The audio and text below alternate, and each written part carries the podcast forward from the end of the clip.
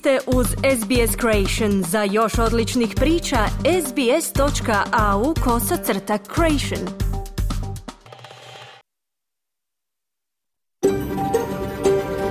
SBS, a world of difference. You're with SBS Croatian on mobile, online and on radio. Vi ste uz SBS Creation na svojim mobilnim uređajima na internetu i radiju. SBS odaje priznanje tradicionalnim vlasnicima zemlje s koje danas emitiramo program na hrvatskom jeziku. Ovim izražavamo poštovanje prema narodu Vurunđer i Vojvurung, pripadnicima nacije Kulin i njihovim bivšim i sadašnjim starješinama. Također odajemo priznanje tradicionalnim vlasnicima zemlje i svih aboriđinskih naroda i naroda Sotoka u Torosovom tjesnacu na čijoj zemlji slušate naš program. Dobar dan u 11 sati u utorak 16. siječnja. Ja sam Mirna Primorac, a vi slušate pregled vijesti i aktualnih tema SBS-a na hrvatskom jeziku. Gošća našeg programa je Branka Bezić-Filipović, autorica brojnih knjiga o hrvatskoj dijaspori. U tematskom dijelu programa razmatramo rješenja za preveliku upotrebu plastike u Australiji, a manje od 20% sve odbačene plastike se reciklira. Bili pomoglo uvođenje novog poreza po uzoru na Europsku uniju. Čućemo i osvrt na drugi dan turnira Australian Open. Loš niz hrvatskih igrača i igračica se nastavlja. U vijestima iz Hrvatske Siniša Bogdanić se bavi početkom rada Hrvatskog parlamenta i pitanjima postavljenim vladi i premijeru. Prije nego što čujemo najavljene teme, razgovore i osvrte te vijesti iz Hrvatske, evo vijesti iz Australije i svijeta. Slušajte nas!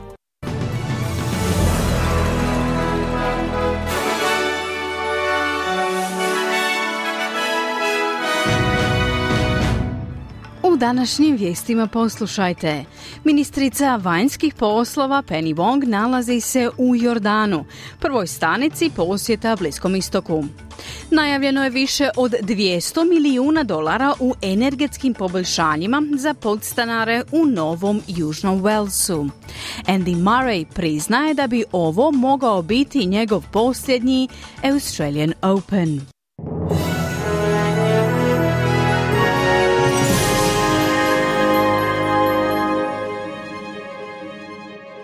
Slušate vijesti radija SBS na hrvatskom jeziku, ja sam Mirna Primorac. Započinjemo vijestima iz svijeta. Ministrica vanjskih poslova Australije Penny Wong stigla je u Jordan, prvu destinaciju svog posjeta Bliskom istoku, dok humanitarne organizacije i dalje inzistiraju na pregovorima o prekidu vatre. Tijekom posjeta Izraelu, zapadnoj obali, Jordanu i Ujedinjenim Arapskim Emiratima, senatorica Wong će se sastati s regionalnim kolegama. Amnesty International ističe da bi fokus posjeta senatorice Wong trebao biti na načinima postizanja primirja. Mohamed Duar, glasnogovornik Amnesty Internationala, kaže da je u sto dana od početka rata došlo do jezivog nepoštivanja ljudskih prava. Senatorica Wong istaknula je kako će se usredotočiti na stajalište Australije da treba promicati međunarodnu humanitarnu pomoć i poštivati odredbe međunarodnog humanitarnog prava. Više UN-ovih agencija upozorava da je Gazi hitno potrebna dodatna pomoć ili da će njeno očajno stanovništvo biti izloženo općoj gladi i različitim bolestima. Iako čelnici UN-ovih agencija nisu izravno optužili Izrael, istaknuli su da se isporuka pomoći otežava nedovoljnim brojem otvorenih graničnih prijelaza, sporim procesom provjere kamiona i roba koji ulaze u gazu, te trajanjem sukoba na cijelom području. Izrael ima ključnu ulogu u svim tim aspektima. Program svjetske hrane UNICEF i Svjetska zdravstvena organizacija ističu da je nužno otvoriti nove pravce ulaska u gazu, omogućiti svakodnevni ulazak većim broju kamiona te osigurati sigurno kretanje humanitarnih radnika i ozlijeđenih osoba. Antonio Guterres, glavni tajnik Ujedinjenih naroda, izjavljuje da je neprihvatljivo blokirati dostavu životno važne pomoći do njene odredišne točke. The aid operation faces major impediments to distribution within Gaza. This includes repeated denials of access to the north, where hundreds of thousands of people remain. Operacije dostave pomoći suočavaju se sa značajnim preprekama pri distribuciji unutar Gaze. To uključuje redovita odbijanja pristupa sjeveru gdje i dalje boravi stotine tisuće ljudi. Od početka godine samo 7 od 29 misija za dostavu pomoći na sjever bile su u mogućnosti nastaviti. Veliki dijelovi dogovorenih ruta ne mogu se koristiti zbog intenzivnih borbi i ruševina. Konvojima prijeti i opasnost od neeksplodiranih eksplozivnih naprava, kazao je Guterres. Izraelski ministar obrane tvrdi da je nužno nastaviti s intenzivnom vojnom akcijom u Gazi kako bi se osiguralo oslobađanje talaca zarobljenih od strane Hamasa. Ministar obrane isto tako ističe da bi završetak rata trebao biti popraćen diplomacijom te da bi vodstvo u Gazi trebalo prijeći u ruke palestinaca. Ova izjava dolazi nakon objave novog videa koji je objavio Hamas, navodno prikazujući tijela tri taoca u kojemu se navodi da ih je ubila izraelska vojska. Ministar obrane navodi da palestinska militantna skupina provodi psihološko zlostavljanje u vezi sa situacijom oko talaca. Oslobađanje talaca dogodit će se samo kao rezultat vojnog pritiska. Ako zaustavimo vojni pritisak, zapečati ćemo njihovu sudbinu da ostane u Gazi, jer Hamas neće biti motiviran raspravljati ili razgovarati s nama. Oni razgovaraju samo s nama kada nešto žele. Nešto sada je prekid vatre. Onog trenutka kada im damo prekid vatre bez ikakvog zahtjeva, oni neće razgovarati s nama, kazao je izraelski ministar obrane. Ministarstvo zdravstva Gaze u priopćenju izvješćuje da je 24.100 palestinaca ubijeno, a više od 60.000 ozlijeđeno u izraelskim napadima na Gazu od 7. listopada. Nakon napada Hamasa u kojima je ubijeno 1200 ljudi i oteto još 240.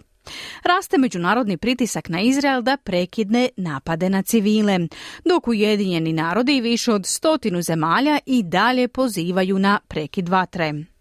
Glasnogovornik hudskih snaga iz Jemena ponovno je opravdao napade na brodove u Crvenom moru kao neposredan odgovor na izraelski napad na gazu. Ovo se dogodilo nakon što su militanti napali američki brod koji prevozi rasuti teret. U napadu, kako se navodi, nema ozlijeđenih osoba ni značajne štete.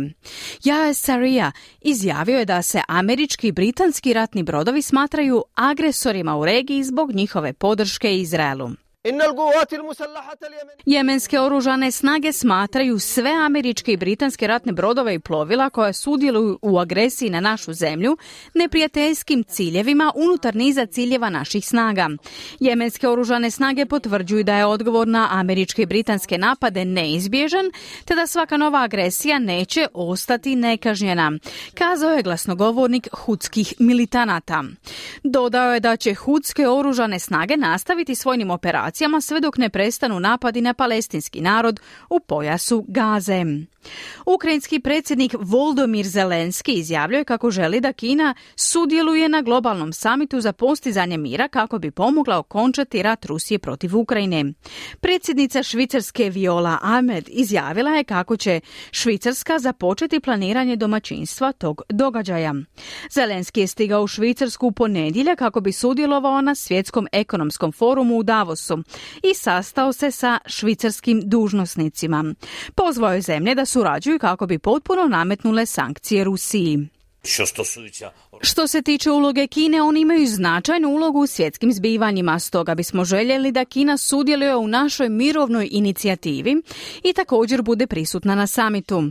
No svjesni smo da sve ne ovisi o našim željama. Vidjet ćemo. Nadajmo se da će se u mirovnom samitu angažirati sve civilizirane zemlje, kazao je Zelenski. Slušate vijesti radija SBS, nastavljamo vijestima iz zemlje. U rudniku ugljena u središnjem Queenslandu došlo do incidenta u kojemu je jedan radnik poginuo. Prema izvješću ABC-a, radnik je zadobio smrtonosne ozljede u incidentu povezanom s vozilom u rudniku ugljena Saraj, koji je u vlasništvu BHP Mitsubishi Alliance. Sindikat rudarstva i energetike izrazio je šok i tugu cijele rudarske zajednice zbog ovog tragičnog događaja. Mitch Hughes, predsjednik sindikata za ovaj okrug, izjavio je da je ovo najgora vijest koju su mogli dobiti, te da sindikalni inspektori za sigurnost provode istragu. Rad u rudniku je obustavljen. Više od 200 milijuna dolara uložit će se u energetska unapređenja koja se očekuju da će smanjiti troškove računa za električnu energiju za više od 30 tisuća korisnika socijalnih stanova i podstanara u Novom Južnom Velsu. Stariji stambeni objekti s lošom izolacijom i područja gdje kućanstva doživljavaju ekstremne temperature bit će prioritet u energetskim unapređenjima koje su najavili Savezna vlada i vlada Novog Južnog Velsa. Više od 24 tisuće stambenih objekata imat će pravo na sustave toplinske pumpe za grijanje vode, stropne ventilatore, nove klima uređaje te solarnu energiju. Više od 10 tisuća kućanstava moći će uštedjeti do 600 dolara godišnje putem programa solarnih banaka kako bi njihovi domovi bili hladni ljeti i topli zimi. Sjever Australije očekuje nepovoljno vrijeme jer se predviđaju kiše i snažni vjetrovi uz daljnje poplave u Queenslandu i sjevernom teritoriju. Ovo je rezultat monsunske doline koja se proteže od sjevernog Kimberleya u zapadnoj Australiji do poluotoka Cape York uz umjereno jaki sustav niskog tlaka nad sjevernim teritorijem. U nekim slučajevima područja koja očekuju veću količinu kiše još uvijek se oporavljaju od tropskog ciklona Jaspis. Upozorenje na poplave izdana su za poluotok Cape York, zaljev Carpentaria i sjeverozapad sjevernog teritorija. Iz sporta izdvajamo peterostruki finaliste Australian Opena Andy Murray priznao je da bi ovo mogao biti njegov posljednji nastup na Melbourne Parku nakon što je ispao već u prvom kolu natjecanja porazom od Argentinca Tomasa Martina. 36-godišnji bivši prvi tenisač svijeta vratio se tenisu nakon teške ozljede kuka 2017. godine, ali je vjerojatno sve bliže mirovini. Murray je priznao da bi ovaj meč mogao značiti kraj njegovih nastupa na Australian Openu, izjavivši sljedeće. Yeah, you know, like today or, you know, a batch of results over a period of time. Očito je kada imate izvedbe poput današnje ili niz rezultata tijekom vremena kao što sam ja imao, teško je zadržati vjeru. Postoji definitivna mogućnost da je ovo možda zadnji put da igram ovdje. Kazao je Murray. Iz natjecanja je eliminirana i hrvatska tenisačica Dona Vekić, a više o tome u nastavku programa.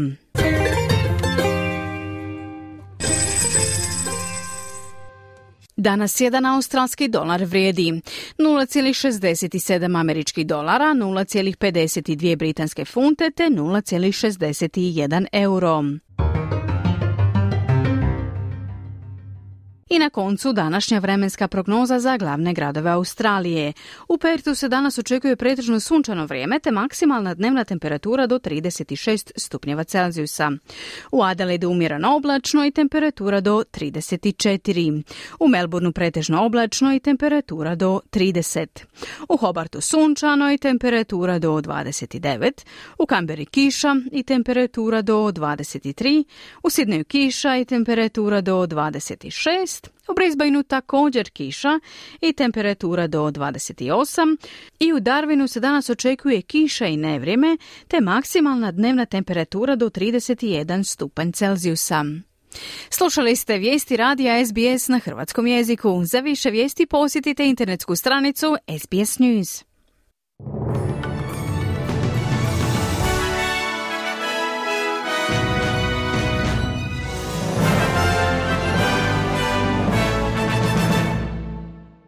SBS na hrvatskom jeziku, moje ime je Mirna Primorac. Slijede vijesti iz Hrvatske. Aktualnim prijepodnevom počelo još jedno saborsko zasjedanje. Premijeru i ministrima postavljena su pitanja o kupovini umirovljenika pred izbore, ali i o migrantskoj politici. Udruga sudaca razmatra vladinu ponudu o povećanju materijalnih prava. U srijedu će objaviti idu li suci u bijeli štrajk. Nakon što je predsjednik Zoran Milanović na tiskovnoj konferenciji govorio o seksualnoj orijentaciji ministra gospodarstva Damira Habijana, oglasila se i pravobraniteljica za ravnopravnost spolova Višnja Ljubičić. Više u izvješću Siniše Bogdanića. Premijeri i ministri odgovarali su na pitanja saborskih zastupnika. Dakle, novim aktualnim prijepodnevom počela je još jedna saborska sjednica. Napad na maloljetnike u Vukovaru, o kojem smo izvještavali u prošlotjednim javljanjima, dogodio se zato jer su žrtve bile srpske nacionalnosti, smatra to SDSS-ova Dragana Jeckov. Odgovorili su je potpredsjednik vlade i ministar unutarnjih poslova Davor Božinović te Karolina Vidović-Krišto, zastupnica iz stranke Odlučnost i pravednost. Da je to nasilje rezultat nacionalne netrepeljivosti. Policija je ta koja vam može izaći sa konkretnim popisom svih preventivnih akcija i programa koje provodi. A vi, gospođo Jeckov, morate biti svjesni da jedini put do mira i prijateljskog suživota jest istina, a tu istinu spriječavaju Božinović, Plenković i Pupovac. Ministar unutarnjih poslova Davor Božinović i Marko Milanović Litre iz kluba Hrvatskih suverenista ušli su u verbalni sukob oko migrantske politike. Za suvereniste su vladini potezi preblagi, nedovoljni, pa traže vojsku na granicama već duže vrijeme. Kad pozivate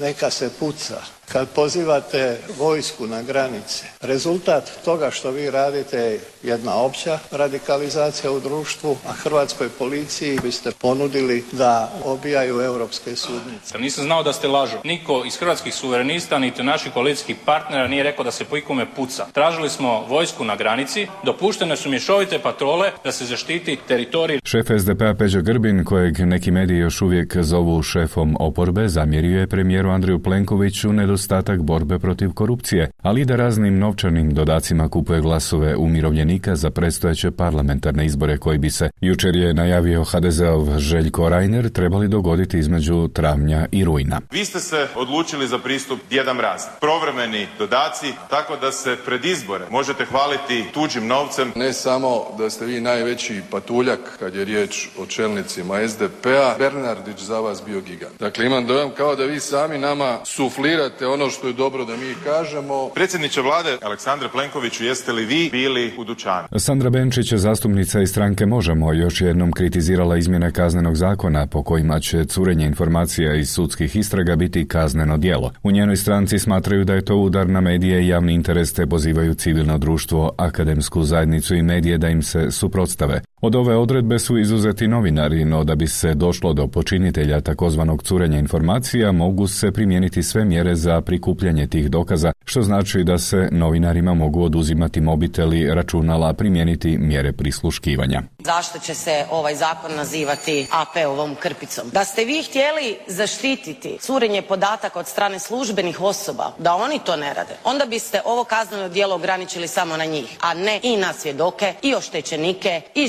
žrtvu. Iznosi javnosti podatke koje u tom trenutku nitko drugi, osim Uskoka i Dorha, ne može i ne smije imati. To nije normalno, gospođo Benčić. Ministar pravosuđa i uprave Ivan Malenica rekao je da su predstavnicima udruge hrvatskih sudaca predstavili prijedlog o povećanju materijalnih prava, te očekuje odgovor udruge čija bi tijela o njoj trebala razgovarati idućih dana. To su materijalna prava koja do sada suci nisu imali, dakle božićnica, uskrsnica, regres, dar za djecu, sistematski pregled i trošak prijevoza, dakle to bi u ovom paketu bilo otprilike oko 115 eura i zajedno sa ovim povećanjem prosječno od prošle godine približili bi se iznos od oko 700 eura neto prosječnog povećanja. Mi smo dobili ponudu koju ćemo prenijeti našem članstvu i očekujemo nastavak razgovora. Izjavili su ministar Malenica i predsjednik udruge hrvatskih sudaca Damir Kontrec. Udruga traži indeksaciju plaća, odnosno usklađivanje s prosječnom bruto plaćom u Hrvatskoj, a ministar to komentira ovako. Načelno, kada je riječ o sucima i državnim odvjetnicima, mislim da tu možda indeksacija i ima smisla s obzirom da oni nemaju mogućnost sindikalnog udruživanja i pregovaranja, tako da svakako jesmo za uređenje pitanja indeksacije, međutim postoje različiti modeli indeksacije o kojima treba sjesti i razgovarati. Ministrovu ponudu će udruga s hrvatskih sudaca raspraviti u srijedu kada će i donijeti odluku o tome hoće li suci ići u takozvani bijeli štrajk, što o svemu misli predsjednik vlade. Lani je sucima prvoga stupnja povećana plaća neto 573 eura. Sucima županijskog suda 480 eura neto. Ja iskreno iz svega što smo učinili do sada u zadnjih 7-8 godina, plus sve ovo što radimo sad, ne vidim, osim ako nije riječ o ispolitiziranosti, kakav štrajk, u vezi čega? Štrajkamo protiv koga? Protiv vlade koja diže plaću.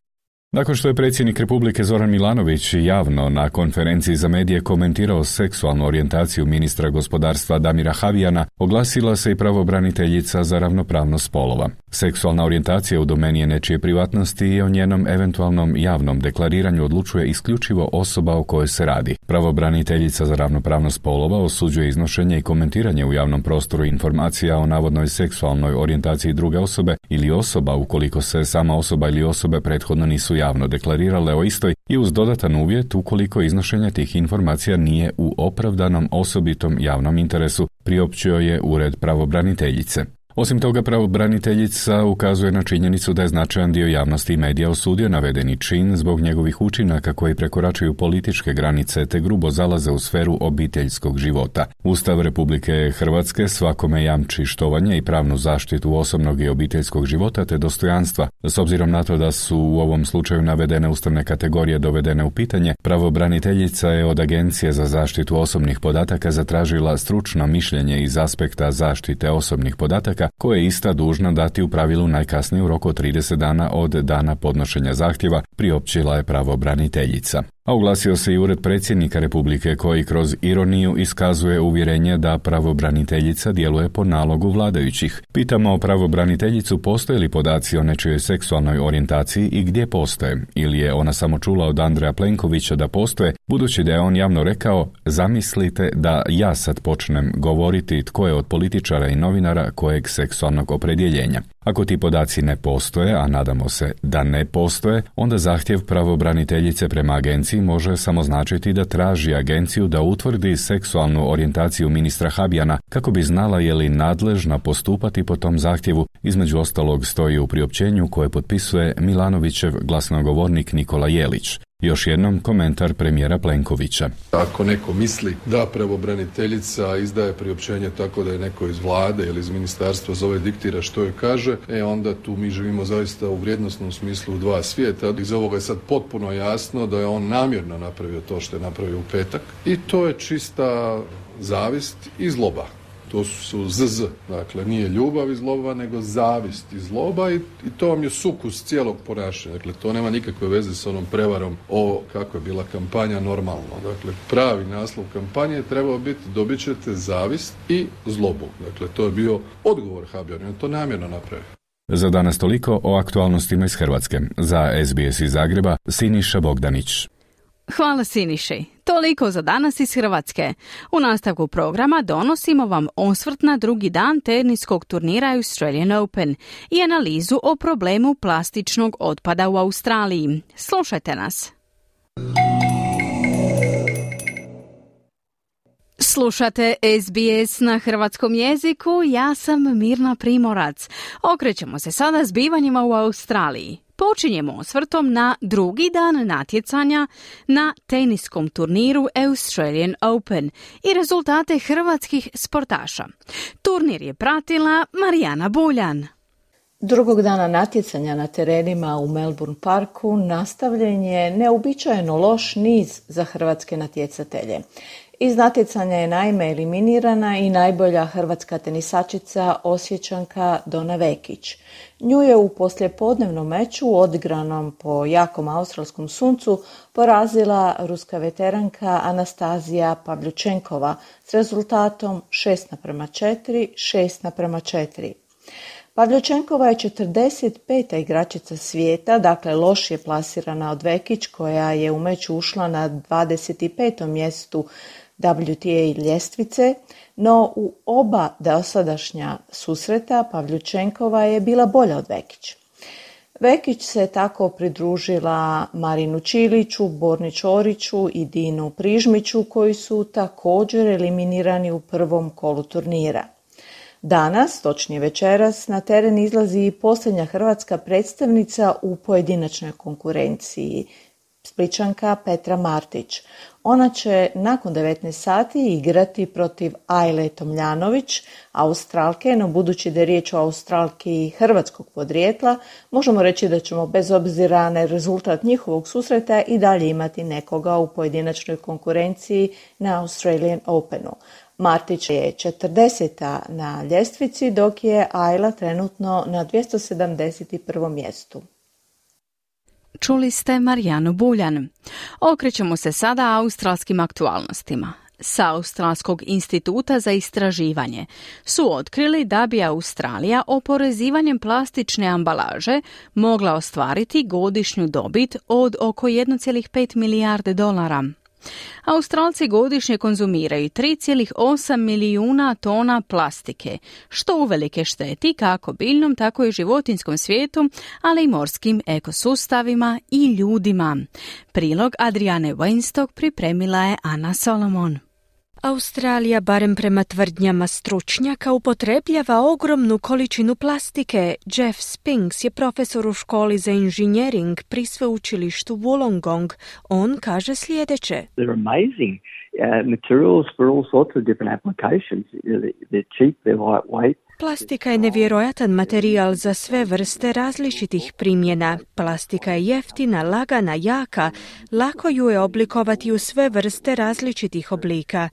I upravo zato je postala uvelike prisutna u svim proizvodima koje koristimo. Dakle, mimo drugih posljedica na proizvođače na samom kraju proizvodnog lanca, možemo kazati da se radi o izvrsnom materijalu, oni proizvode izvrstan proizvod po dobroj cijeni, zaključuje Spinks. No količina plastike koju Australija upotrebljava je zabrinjavajuća. Nina Gabor iz Australskog instituta za istraživanje je kazala da bi oporezivanje plastične ambalaže moglo biti djelomično rješenje problema. We consume 3.8 million tons of plastic every year. Svake godine koristimo 3,8 milijuna tona plastike. Kako biste dobili dojam o kojoj količini se radi, to je poput 72 mosta u Sidnejskoj luci. To je količina plastike koju konzumiramo u Australiji, pojašnjava Gabor. S instituta kažu da bi savezna vlada mogla godišnje ostvariti milijardu i pol dolara od poreza na plastičnu ambalažu. Ova inicijativa je potaknuta sličnom inicijativom pokrenutom u Europskoj uniji, temeljem koje države članice plaćaju 800 funti po toni plastičnog otpada koji se ne može reciklirati. To je 1300 australskih dolara po toni takve vrste otpada. Nina Gabor kaže da bi to imalo više struke koristi. Imagine that 72 harbor bridges worth of plastic was converted into Zamislite samo da se količina 72 mosta u Sidnejskoj luci preobrati u novac zahvaljujući nametnutom porezu. Toliko toga bismo mogli učiniti tim novcem. Mogli bismo očistiti ogromnu količinu zagađenja, a mogli bismo pronaći i alternativno rješenje plastici koje bi bilo zdravije za okoliš i za ljude, istaknula je Gabor. No Kate Noble, viša upraviteljica pri Svjetskom fondu za zaštitu prirode, kaže da se ovo ne bi trebalo smatrati dugoročnim rješenjem. We really shouldn't be seeing that as a, as a long-term source of income because the very purpose of that particular environmental tax Zaista to ne bismo trebali gledati kao dugoročni izvor prihoda, budući da je sama svrha tog poreza na okoliš smanjenje količine plastike koja ulazi u sustav, a ne povećanje prihoda. No radi se o potencijalno važnom instrumentu koji će Australija koristiti za smanjenje proizvodnje plastike, njezine potrošnje, pa čak i plastičnog onečišćenja, naglašava Noble, dodavši da smanjenje upotrebe plastične ambalaže nije isključivo ljudski problem, već puno širi ekološki problem. Most plastic is uh, derived from fossil fuels, oil and gas. Većina plastike se dobiva iz fosilnih goriva, nafte i plina. Dakle, postoji ogromna količina energije i ogromna količina resursa utjelovljena u plastici koju koristimo kada proizvodimo plastiku s rokom trajanja od tek nekoliko sekundi, odnosno minuta ili tjedana. To je ogromna količina otpada. Nažalost, puno proizvedene plastike također curi u okoliš, što uzrokuje ozbiljne štete divljim životinjama i morskim ekosustavima, uključujući ozljede, bolesti pa čak nažalost i smrt. Također smo svjedoci sve učestalih dokaza koji se temelje na utjecaju plastičnog onečišćenja na ljudsko zdravlje. Dakle, znamo da ono ima utjecaja, ne znamo točno kakvi će biti ti dugoročni učinci, ali znamo da je primjerice mikroplastika prisutna u majčinom mlijeku, prokomentirala je Noble. Poduzeća i potrošači se još uvijek odlučuju na korištenje plastike. Kate Noble kaže da praktičnost plastične ambalaže znači da je bez nje teže živjeti. Plastic is a, versatile material and it is really quite essential in some applications. The issue is that um, we've allowed it to be used for everything and everywhere. Plastika je višenamjenski materijal koji je vrlo važan u nekim primjenama. Problem je u tome što smo dopustili da se koristi za sve i svašta, a to apsolutno nije prikladno. Stoga je sasvim razumno očekivati da ćemo koristiti plastiku i u budućnosti, no trebamo osigurati da je koristimo samo tamo gdje je to apsolutno nužno, da je dizajnirana za prenamjenu i ponovnu upotrebu i da po isteku njezinog životnog vijeka znamo kako njome upravljati, pojašnjava Noble. Međutim, određeni stručnjaci kažu da postizanje održivosti plastične ambalaže nije lako ostvarivo. Profesor Spinks kaže da se radi o vrlo složenom i skupom procesu. One of the real problems with recycling plastics is that at the fundamental level plastics don't like to mix with each other. Jedan od najistaknutijih problema kod recikliranja plastike je taj da se u osnovi plastika ne voli miješati jedna s drugom. Problem je u tome što kada otopite miješanu plastiku koju zatim oblikujete u konačni proizvod, taj proces skručivanja znači da se oni odvajaju na molekularnoj razini.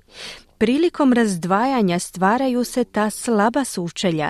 Dakle, vaš konačni proizvod će biti vrlo krhak, stoga nije baš koristan, zaključuje Spinks, navodeći da ljudi nisu u dovoljnoj mjeri educirani po pitanju reciklaže. I think that information uh, is missing. It's when I speak about recycled plastics, most people are quite surprised that there's this technical issue around Smatram da je to nedostatno. Kada govorimo o recikliranoj plastici, većina ljudi je prilično iznenađena činjenicom o postojanju tog tehničkog problema po pitanju miješanja različite plastike. Smatram da su iznenađeni djelomično zato što smo ohrabreni na bacanje svih oblika plastike u jednu kantu za otpadke. No za recikliranje to nije najbolji način, kazao je Spinks. S Australskog instituta za istraživanje kažu da se vlast treba pozabaviti problemima s recikliranjem. S instituta kažu da kao država propuštamo svaki postavljeni cilj i da svake godine oporavimo manje od petine plastičnog otpada. No unatoč tome, Pretpostavlja se da će se potrošnja više nego udvostručiti na gotovo 10 milijardi tona do 2050. godine. Bila je to Ana Solomon s prilogom Adriane Weinstock. Program ćemo nastaviti razgovorom s Brankom Bezić-Filipović, hrvatskom publicistkinjom koja se bavi temama dijaspore i čija knjiga će u veljači biti promovi promovirana u Sidneju. No prije toga malo glazbe. Slušajte nas. Vi ste uz SBS na hrvatskom jeziku, ja sam Mirna Primorac. Umirovljena voditeljica Splitske podružnice Hrvatske matice iseljenika Branka Bezić-Filipović je spličanka koja se niz godina bavi proučavanjem hrvatskog iseljeništva. Bezić Filipović je organizatorica i voditeljica niza uspješnih aktivnosti i projekata povezanih s iseljeništvom. Autorica je brojnih izložbi i postava kako u Hrvatskoj, tako i inozemstvu na temu iseljeništva. Redovito objavljuje rezultate svojih istraživanja, a od 2004. godine do danas je objavila 17 naslova, od čega 14 iz područja hrvatskog iseljeništva. Njezina posljednja knjiga, naslovljena Hrvati ujedinjeni kravatom, bit će predstavljena u Sidneju idućeg mjeseca.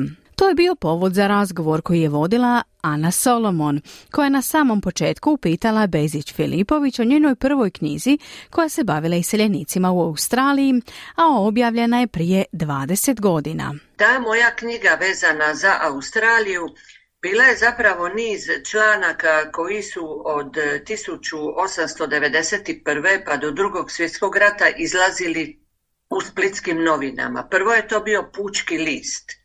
Te novine su putovale, e, ko to zna koliko mjeseci do svog odredišta. Drugo, moramo znati da jedan veliki dio i tih naših iseljenika uče nije bio pismen. Međutim, vidimo kolika je bila važnost te komunikacije, koliko je bilo bitno dotaknuti nešto što je došlo iz rodnog kraja. Čujte, mnogima ni žene nisu bile pismene.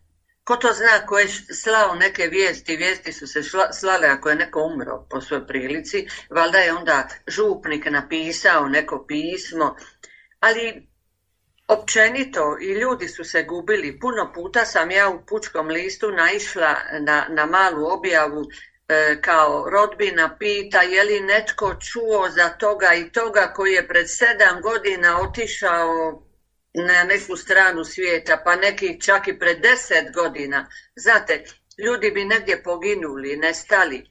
Ko je mogao javiti? E sad, ti članci koji su objavljivani u pučkom listu, koji je izlazio do Prvog svjetskog rata, bili su uglavnom pisma koja su iseljenici slali Juriju Kapiću uredniku. On ih je objavljivao u svakom drugom broju. Meni su oni totalno autentični dokumenti toga vremena, nije niko prepisivao, nije niko to objašnjavao, oni su pisali, evo, ne znam, pokopali smo toga i toga, skupili smo pare za njegov sprovod, novce su dali određene osobe imenom i prezimenom, što je meni isto bio jako važan podatak, jer vi iz toga možete iščitati odakle su bili ti ljudi, pa onda dobijete neku sliku e, te kolonije Hrvatske na nekom određenom mjestu. 2020. godine ste objavili knjigu Njena priča žena u iseljeništvu. E, neki akademici tvrde da je ovo štivo otvorilo nove puteve za suvremeno promatranje hrvatskog iseljeništva. Naime, u knjizi Njena priča u kojoj se iznose sudbine i uloge žena u hrvatskom iseljeništvu se nalaze imena i australskih Hrvatica, pa čija priča vas se posebno dojmila? Svaka priča nosi jednu svoju emociju. Ja sam tu knjigu složila prvo malo povijesno, pa neke priče žena koje sam kroz, kroz povijest ja proučavala, a onda sam neke zamolila koje su 50 godina i više negdje na svijetu da napišu same nešto, nešto u sebi. Tako mi je recimo iz Australije i Sidneja napisala Ana Kumarić. E sad kako je ona i pjesnikinja. I ona je jako duhovna osoba i ona se prekrasno izražava. Ona je stvarno napisala jednu jaku priču o svom dolasku tamo, o svom osjećaju, e, kako se osjećala u vrijeme covida kad se to dogodilo. To je nju vratilo u ta neka prijašnja vremena.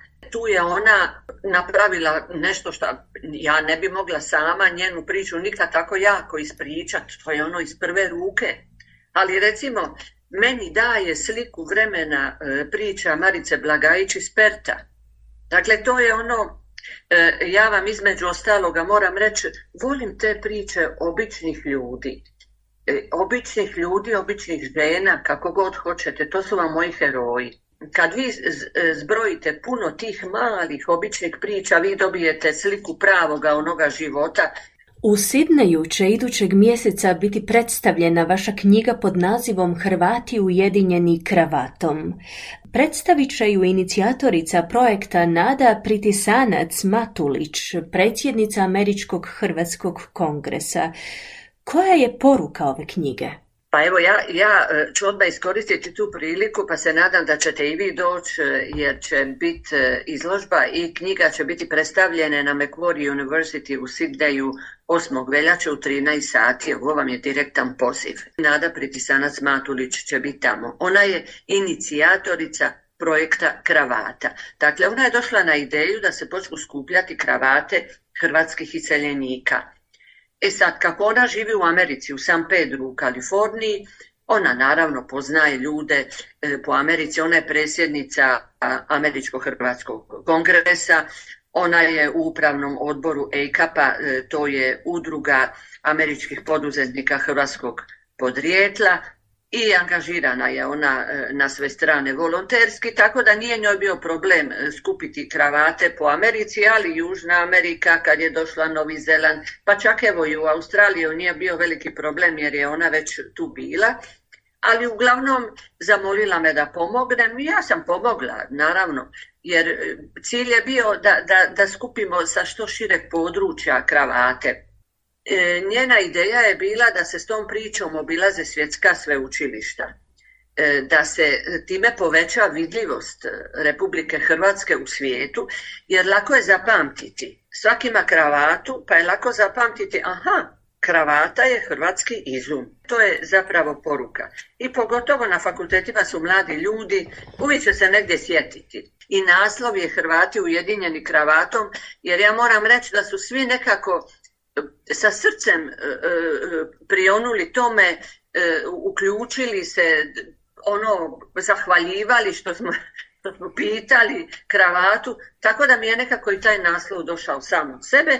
U knjizi je i Luka Budak, koji je na koncu osnivač tih studija, koji je, eto, na moj prijedlog dobio i svojevremeno počasni doktorat Splitskog sveučilišta, što su ovdje rado prihvatili.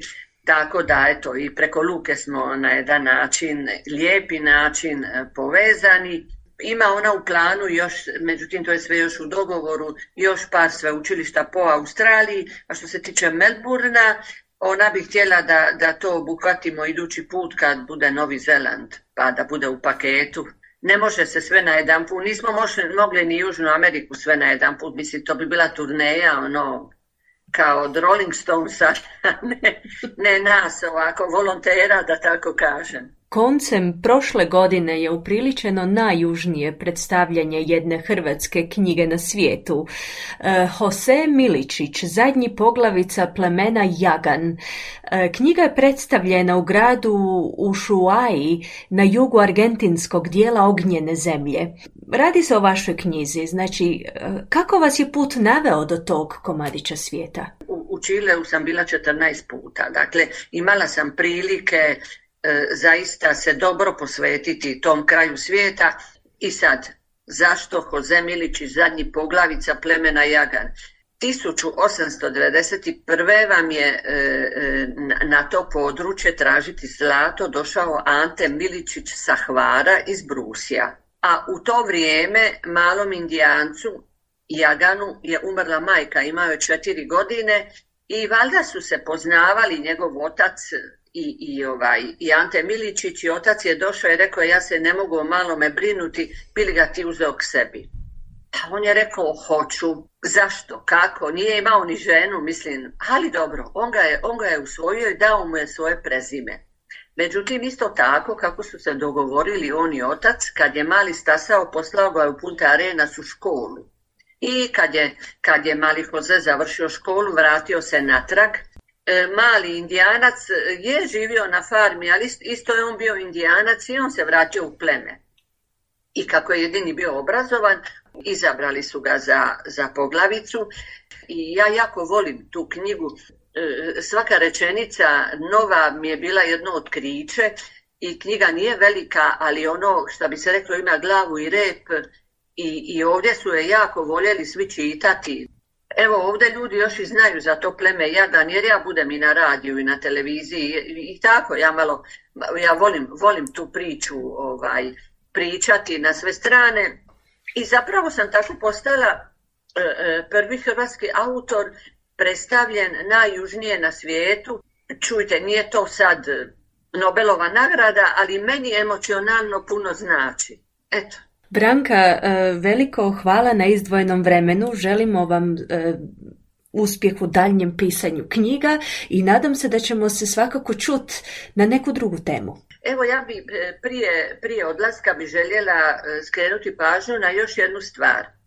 Dakle, ja sam osnivačica virtualnog muzeja iseljeništva koji se nalazi na web stranici Splitskog fakulteta Aspira.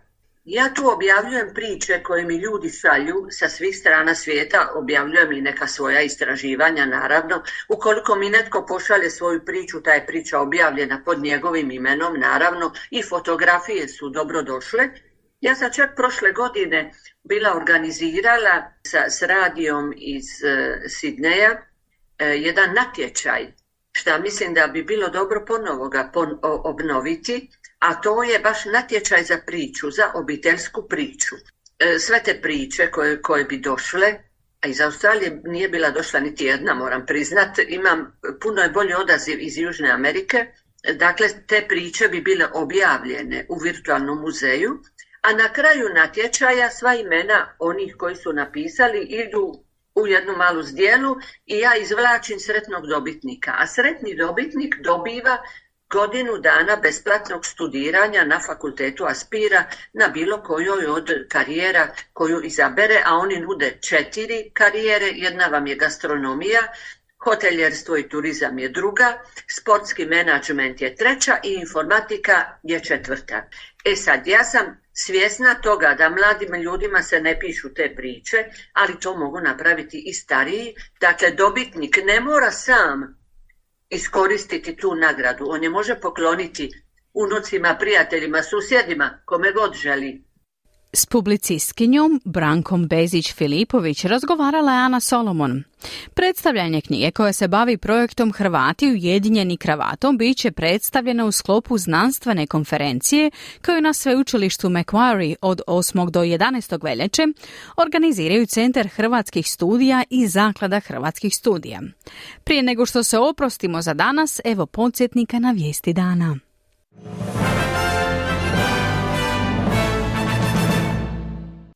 Ministrica vanjskih poslova Penny Wong nalazi se u Jordanu, prvoj stanici svog posjeta Bliskom istoku.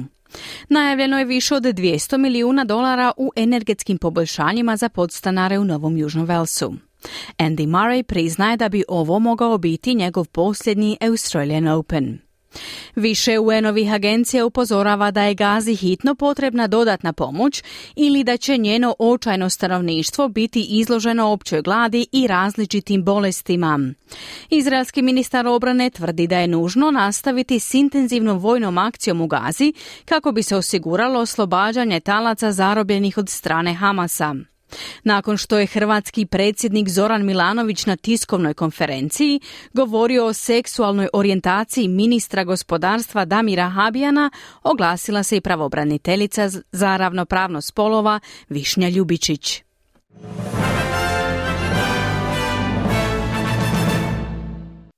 Slušali ste program SBS-a na hrvatskom jeziku. Ja sam Mirna Primorac, a program je uredila Marijana Buljan. Hvala na pozornosti. Budite s nama i u četvrtak 18. siječnja u isto vrijeme od 11 do 12 sati. Ugodan dan i do slušanja. Želite čuti još ovakvih tema? Slušajte nas na Apple Podcast, Google Podcast, Spotify ili gdje god vi nalazite podcaste.